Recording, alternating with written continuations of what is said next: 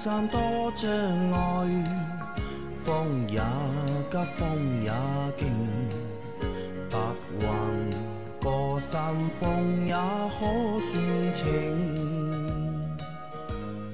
莫说水中多养车修车乐趣多，开车用车没烦恼。大家好，欢迎收听老秦汽修杂谈，我是老秦。大家好，我是老秦的小工杨磊。大家好，我是阿 Q。好，又到了星期一了，我们新的一周的节目又开始了。我们现在来给大家回答上周收到的问题。第一个问题是，三位专家好，之前听老秦说过，如果防冻液用的不对的话，水温升高会很慢。我想请问的是，二零零七款福克斯一点八手动用哪种型号的防冻液合适？会不会有专用的防冻液一说？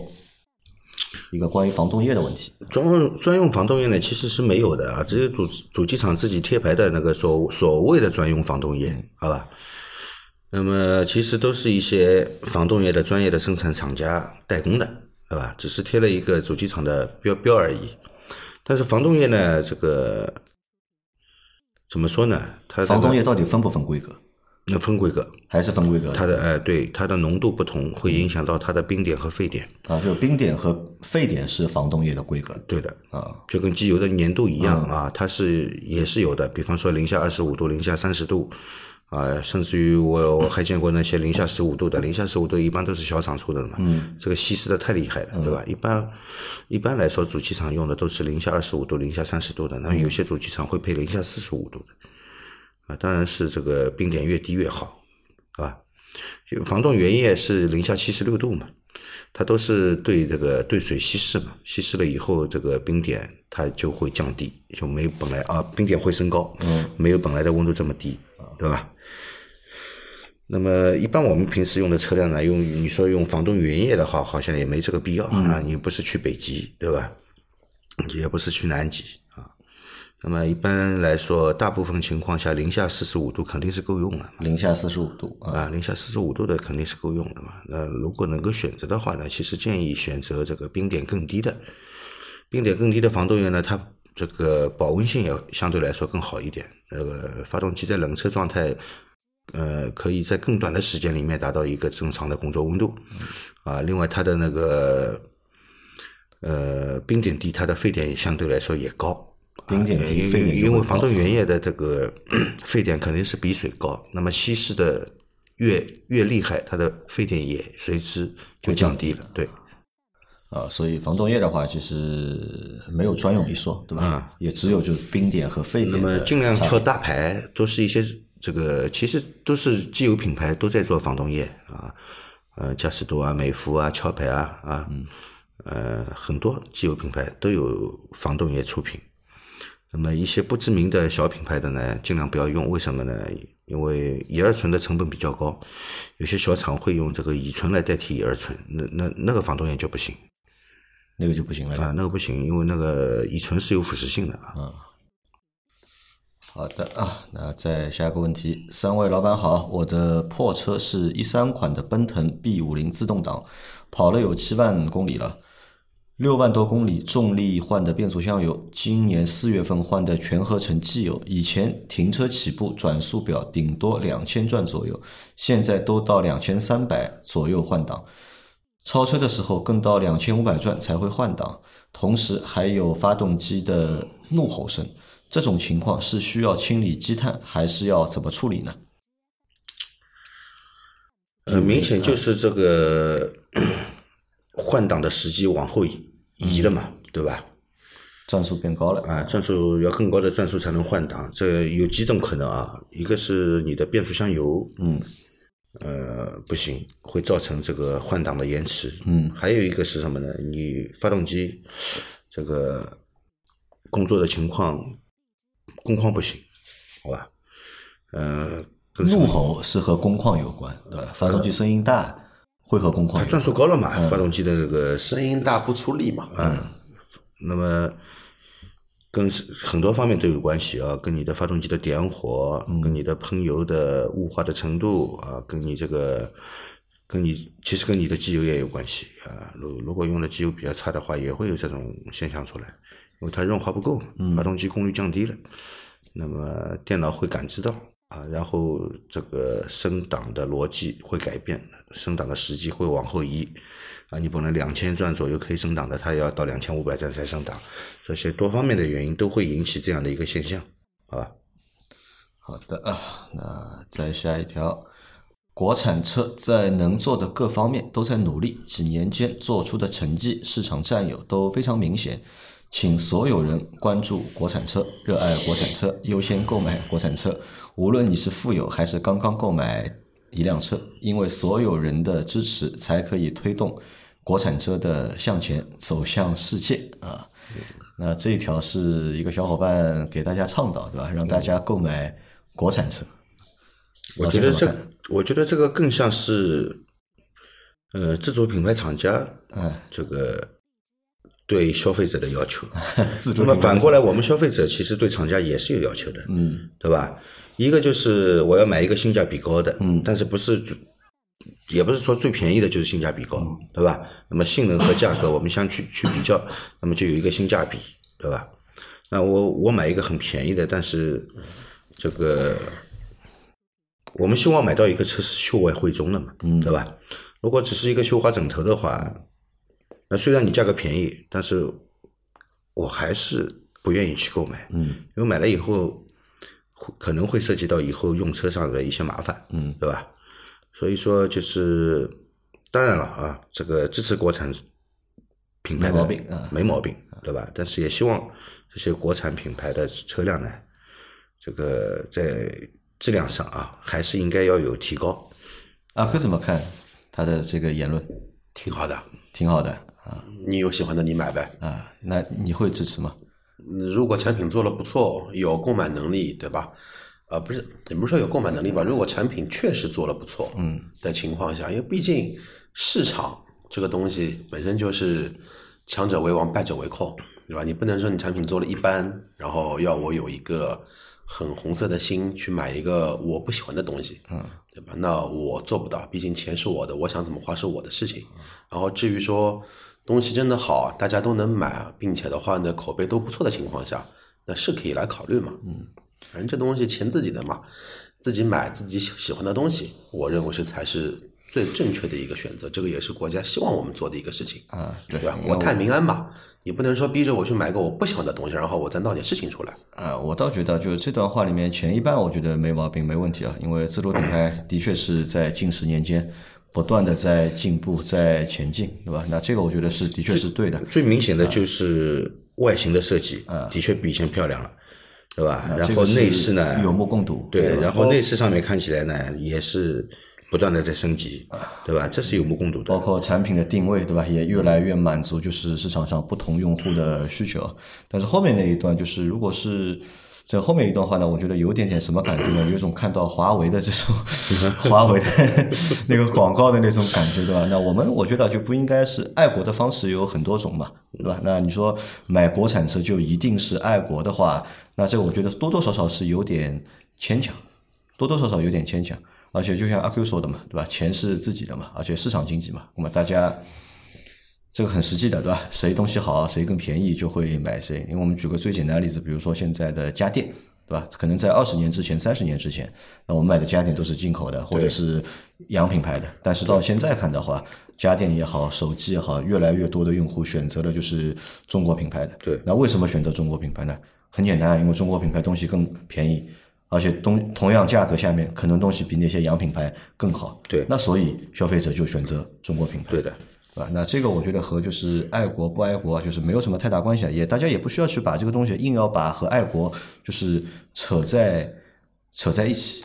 大家要知道，我们只要活在这个世界中，我们每天所做的一切都是爱国的。我们依法纳税，对吧？我们不管买什么车，不管买进口车、国产车，甚至于说你买的车买的越贵，你的如果是按照这个维度的话，你买越贵的车，你越爱国，因为你还有消费税，你的购置税金额还比别的车要大很多，嗯，对吧？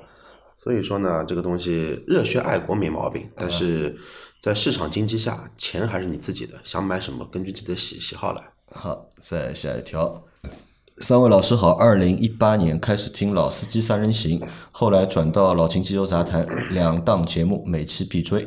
非常感谢你们给大家带来的快乐。我的车是一二一款的轩逸，在建党一百周年当天提的车，目前行驶总里程三千七百公里。我有几个问题，麻烦三位解答。一两千三百公里时开到店里做首保，发现店里的服务态度。买前和买后完全是两副嘴脸，做首保自己没有在旁边看，当接待和我说做好了后就去看了下车，也不知道店里做了哪些保养，只发现他们在前挡风玻璃里面贴了张标签。二日前车子显示百公里平均油耗五点七升，对于这款车这个油耗算低还是高？车子显示的这个油耗可信吗？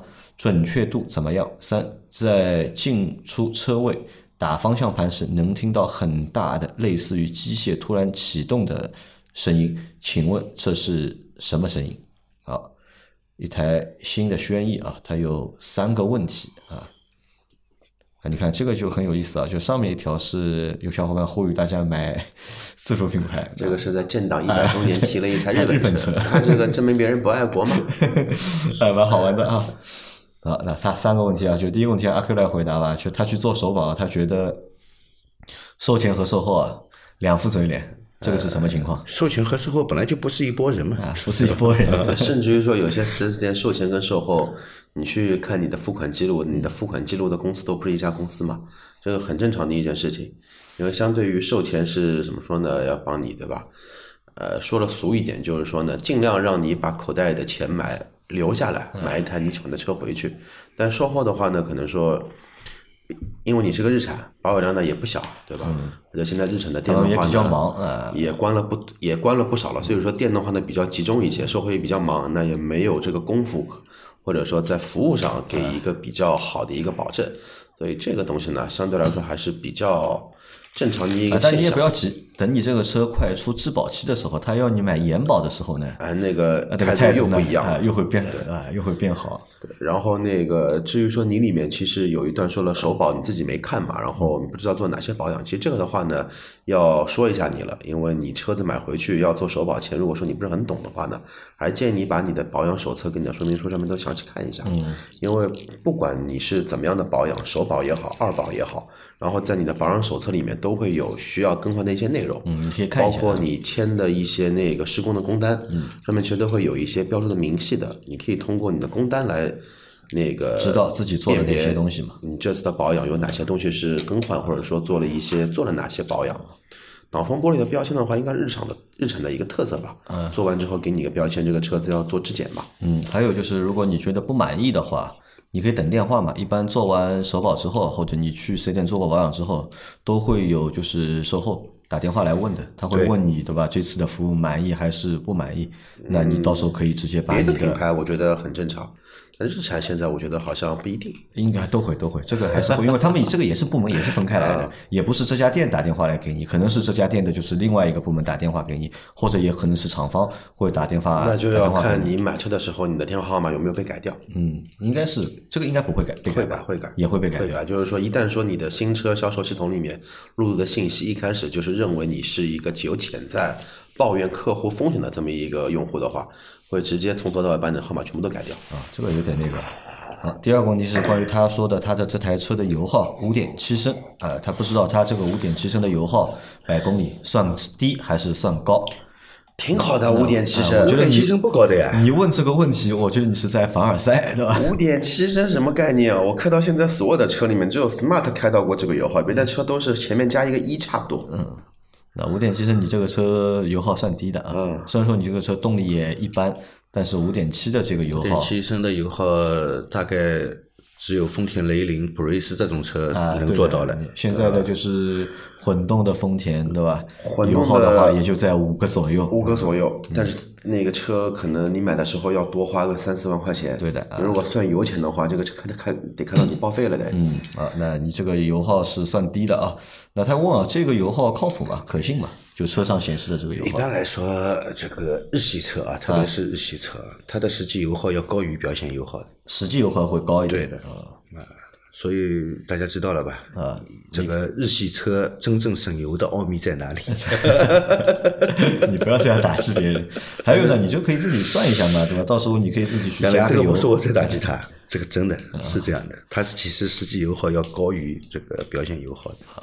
你可以自己算一下嘛，就是加加加油的时候自己记一下加了多少升油，对吧？再下一次去加的时候看一下又加了多少升油，那就知道之前用了多少油，然后去除一下嘛，除一下公里数，可以算一下。基本上大差不差的，差就算差也不会差很多啊。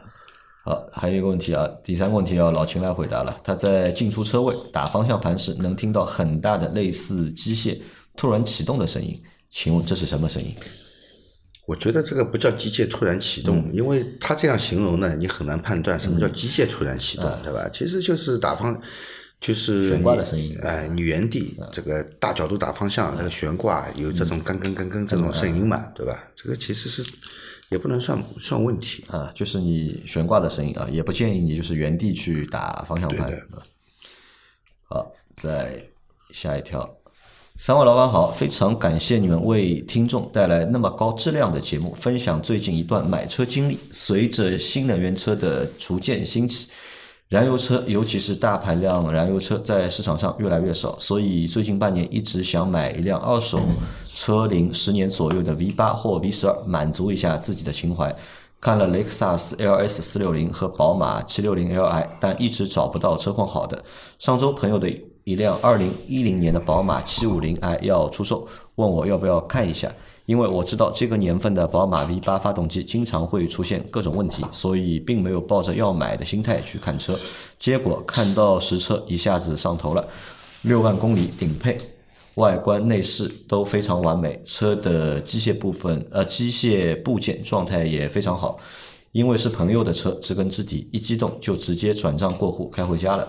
这一周来开了两百多公里，各方面确实非常完美，但冷静下来又开始担心，宝马的这台 N 六三 B 四四零零发动机风评很不好，容易出各种问题，维修又很贵。网上查了一下各种反馈，就更糟心了。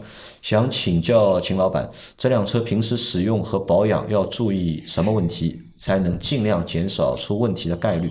现在需要检查和维护，更换哪些地方？这辆车打算自己留下来，平时开其他车。这辆不怎么跑，一年大概也就一两千公里。谢谢三位老板，祝节目越办越好。你如果一年只开一两万公里呢，我觉得一两千公里，一只开一两千公里的呢，好像这个对保养的要求并不是很高，并不是很高啊并不是高很高，但是你那个电瓶可能容易坏，电瓶容易坏啊。啊，对吧？那么这个发动机，你说有什么大毛病嘛？其实也没有。但是宝马家族呢，这个漏油、漏水水啊，是是一个是比较多见的现象，特别是这个气门室盖垫，它容易漏油。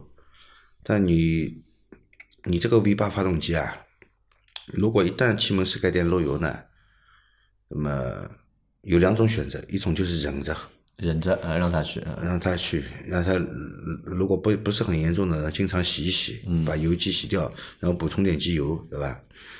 如果要考虑更换这个气门室盖垫的话呢，那是个大工程。这个车换气门室盖垫要把发动机拆下来换的，哦，那么复杂 因为它这个微型发动机嘛，它两个缸盖就是顶住两边的大梁。啊，你不能施工对吧？嗯，对你，你把气门室盖螺丝全部松完了，它这气门室盖都拿不下来。呃，卡住的会。对的，那么只能把发动机落下来，嗯来换气门室盖。那那你说为两个气门室盖，呃，把发动机落下来，这个工程有点大。呃，意义不大啊，反正你一年也只开一两千公里。啊、然后再说啊，这个发动机呢，就是还有一个什么问题呢？就是一旦这个涡轮增压器出现故障以后呢，更换也是很贵的啊，也是很贵的。它是双涡轮的，两个涡轮增压器，那么就是装在这个微型发动机的夹角中间这个部位啊，拆装也比较麻烦。而且这个涡轮增压器原厂的新的好像是要一万多，将近两万一个，它有两个涡轮。嗯，还有一点什么问题呢？还有一点就是这个车是有烧机油的现象的，就新车就会有。嗯，新车就会有烧机油的现象，特别是市区行驶特别明显。反而上高速行驶呢，它这个倒不烧机油啊，市区低速行驶它会烧机油的。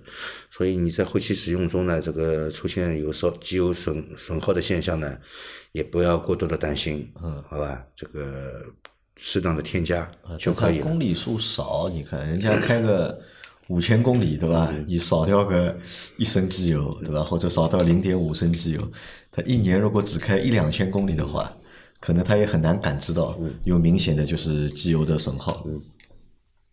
阿克了解这台车吗？其实挺羡慕他的，挺羡慕他的，挺羡慕他的，因为收一台这种上了年份的 V 八 V 叉的老车，一直是我的一个情怀。但是两方面吧，一呢就是说限于上海的一个车牌的一个情况，因为你要再多一辆牌的话，你还要去多弄个牌照。但是现现在上海新政的话呢，你每个人的名下只要有了一台车，你就不能再拍第二块牌照，那跟钱就没关系，所以说自己用公司名义买嘛。嗯，还有的话就是什么呢？就是其实这个车呢。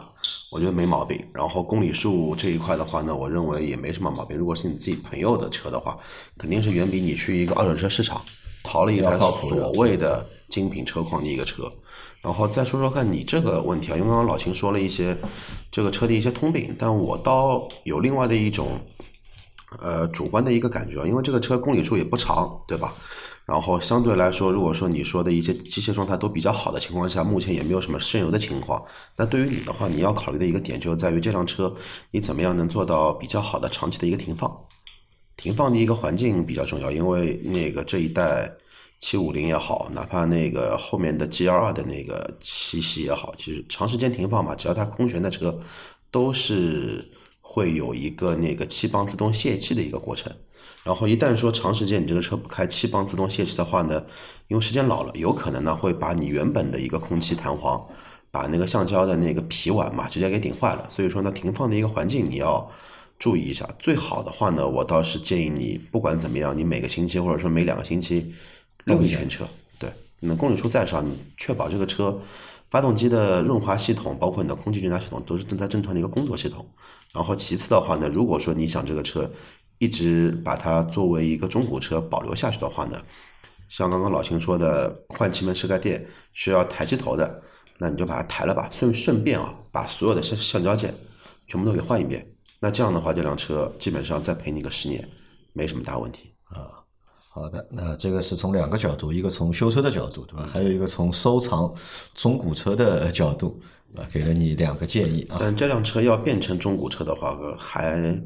要一些年份，快来，再过个二十年，再过个二十年，他一零年的车嘛，那现在这台车，我觉得你这个是个病语，快了，再过个二十年，我觉得这个是个病语，因为我们相对中古来说，你至少要有个就是三十年吧。呃，其实中古车的定义不是说三十年、二十年，而是九零年的车现在算是中古车呀。呃，也不一定，因为这个有一个就是前提条件是这台车确实是好车对吧？没有，确实是有收藏价值的一个车。因为相对来说，七五零这个车系的话呢，就换换句话说，像雷克萨斯 LS 四六零这个车肯定价格应该跟七五零差不多。但是如果说你是一台 LS 的四三零，就第一代的 LS 进中国的话，那个车目前刚刚好能称之为中古车。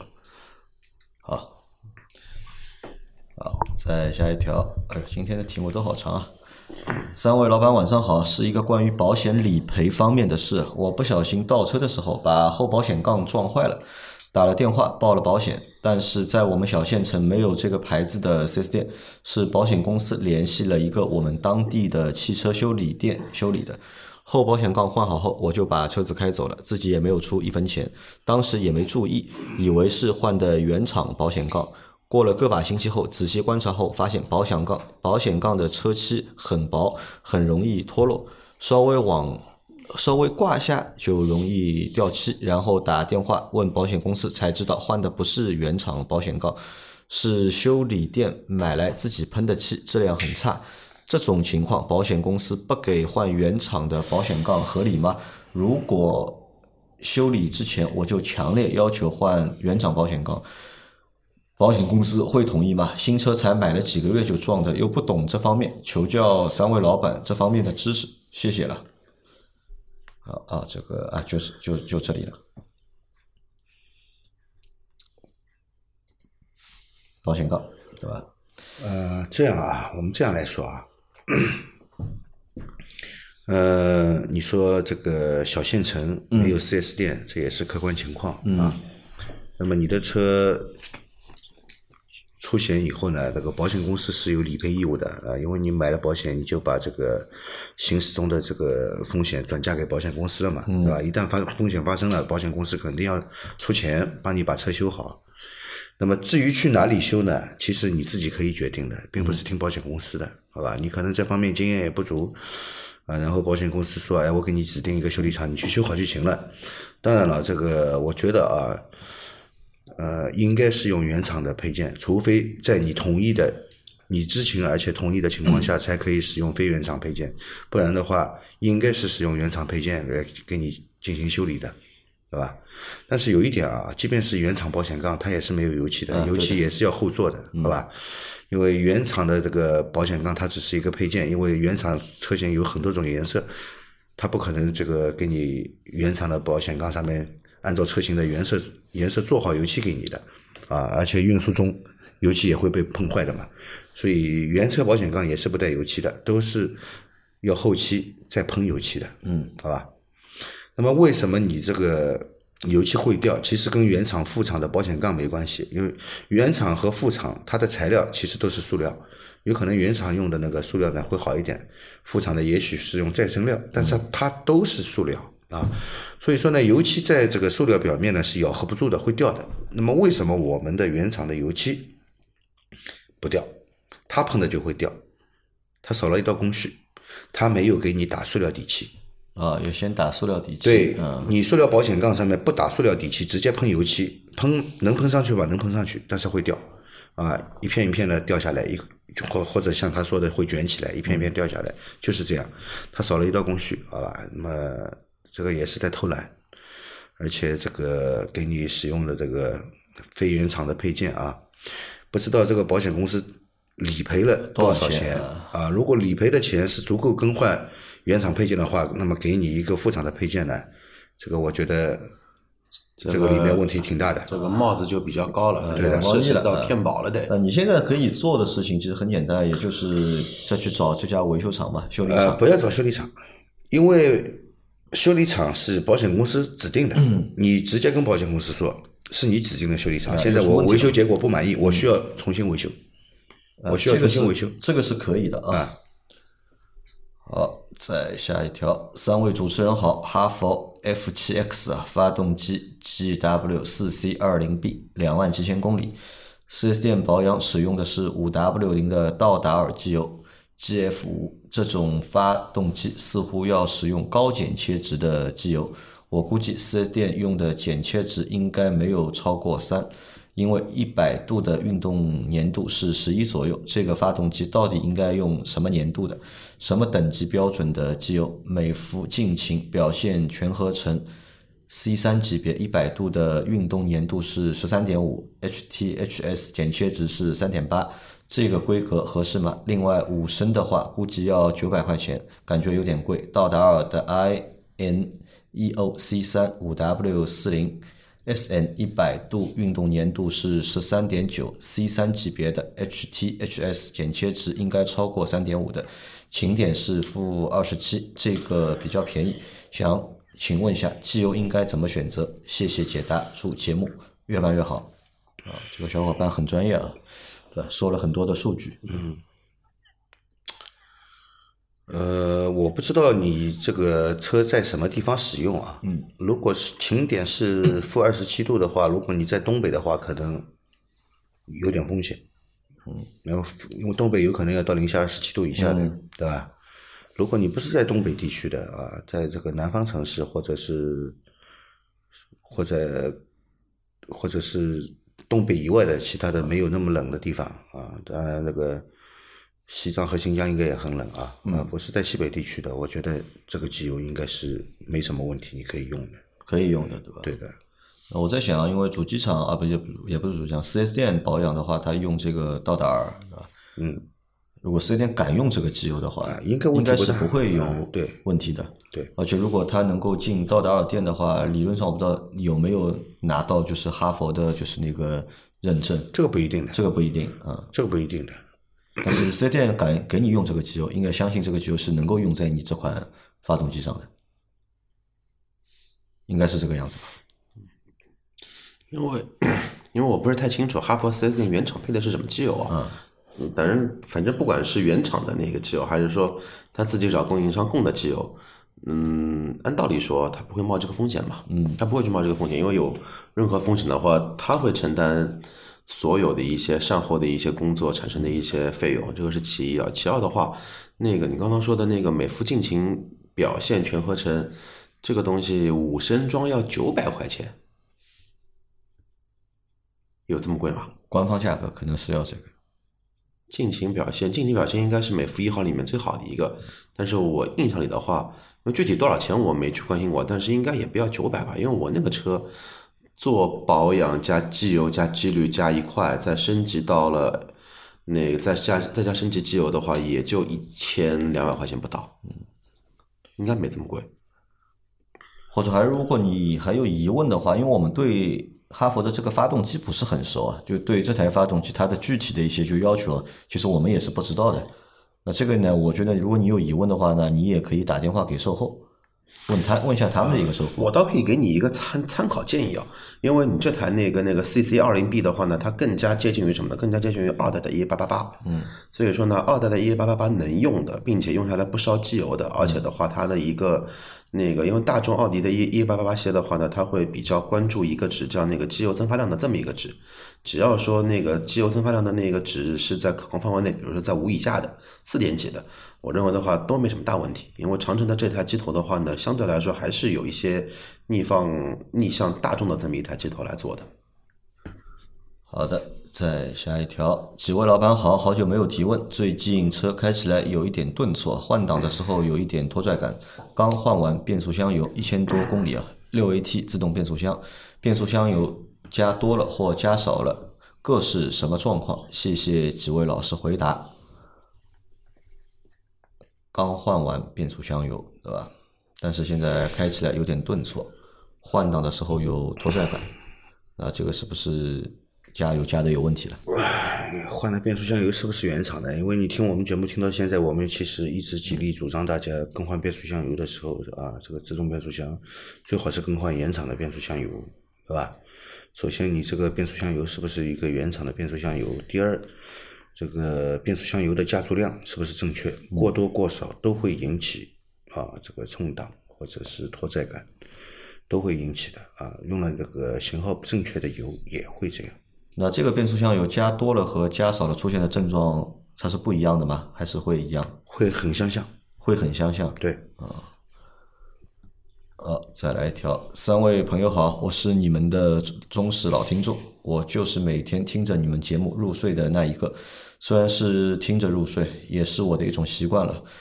我们听着入睡的和早晨听的都是忠实粉丝，不不分你我。问题来了，我想买四只雪地胎。二八五四五二零的，看了大品牌的真的是很贵。我想了解一下国产的雪地胎怎么样，能不能用？好了，这个问题问问到我们了。哎，这个非常的抱歉啊，这个关于雪地胎呢，因为我我我的生活城市是上海，你在南方嘛？啊，基本是用不到雪地胎这样的轮胎的，所以对雪地胎的选择。呃，没有太多的建议建议可以给到你，嗯，好吧，没有经验。啊，没有没有这些这方面的使用经验给到你，平时车辆维修的时候也接触不到雪地胎，嗯，所以这个就比较难了，对的，嗯，但我这边有一个问题啊，嗯，你到你是在哪个城市的？嗯，然后冬季要用到雪地胎，北方吗？不是不是，因为一般的话，这不冬季胎跟雪地胎是两种东西。啊，冬季胎和冬季胎跟雪地胎是两种不一样的东东西。如果说你是买雪地胎的话，我的第一的脑海的印象就是什么呢？每年的十二月份，海拉尔那边会做什么冰雪驾驶营？不管保时捷、宝马、奔驰都会在那边做那种冰雪体验营。那种就是说完全是非铺装路面，你要去碾雪，比如说去走那个大兴安岭、小兴安岭的话，那一种路面是要用到雪地胎。但如果说是仅仅是在还是铺装路面，嗯，然后只不过是夏季胎的话，它上胶片片那个发硬了嘛，它不能给你一个更加好好的一个那个牵引力的话，那应该是冬季胎，它的那种橡胶配方跟雪地胎是完全不一样的，包括雪地胎会有那种钉爪，冬季胎是不会有钉爪的，因为有那个东西的话你是没法开的。嗯，但是好多我看就是我知道很多北方的用户啊，他们到了冬天啊，都会把车换成就是雪地胎，对吧？然后把本来胎存在，对吧？存在这那家店里面，然后到第二年开春了再把轮胎再换回来。但我们实在没有这方面的这个体验，因为说实话，你真的放一个雪地胎放在我面前，我都不一定认识它是雪地胎。好，再下一条。啊，最后一条，老秦上周一九款 F 三五三系 B 四八发动机的做完清洗节气门，最近感觉等红灯 N 档时不时会抖动，每隔七八秒抖一阵，这个问题以前一直有，最近更明显一点，请问是什么原因？火花塞用了两万公里了，呃，N 档会抖动，N 档会抖动是吧、n 档会抖动的话，那很明显嘛，抖动就是一个失火的表现嘛，可能失火比较轻微嘛，对吧？那么首先我们考虑火花塞，首先考虑火花塞，嗯好吧？呃，另外呢，这个呢，它是一个深层气门控制的发动机啊，它的那个进气不完全靠节气门来控制。嗯、如果这个进气道这里呃有比较多的积碳的话呢，也会有这种怠速抖动的现象发生。也会有，对就有积碳的话也会有这种情况，对对，就就进气道气门背面这里积碳，也会引起这种现象。那他可能需要就是检查一下火花塞，然后清理一下背门气门背面的积碳，嗯，进气道这里的积碳，对看看能不能改善。对。好的啊，那我们今天的这期节目就先到这里啊。大家有任何关于养车、用车、修车的问题，可以留言在我们节目最新一期的下方，我们会在下周的节目里面一一给大家解答。我们明天再见，拜拜。拜拜。拜拜。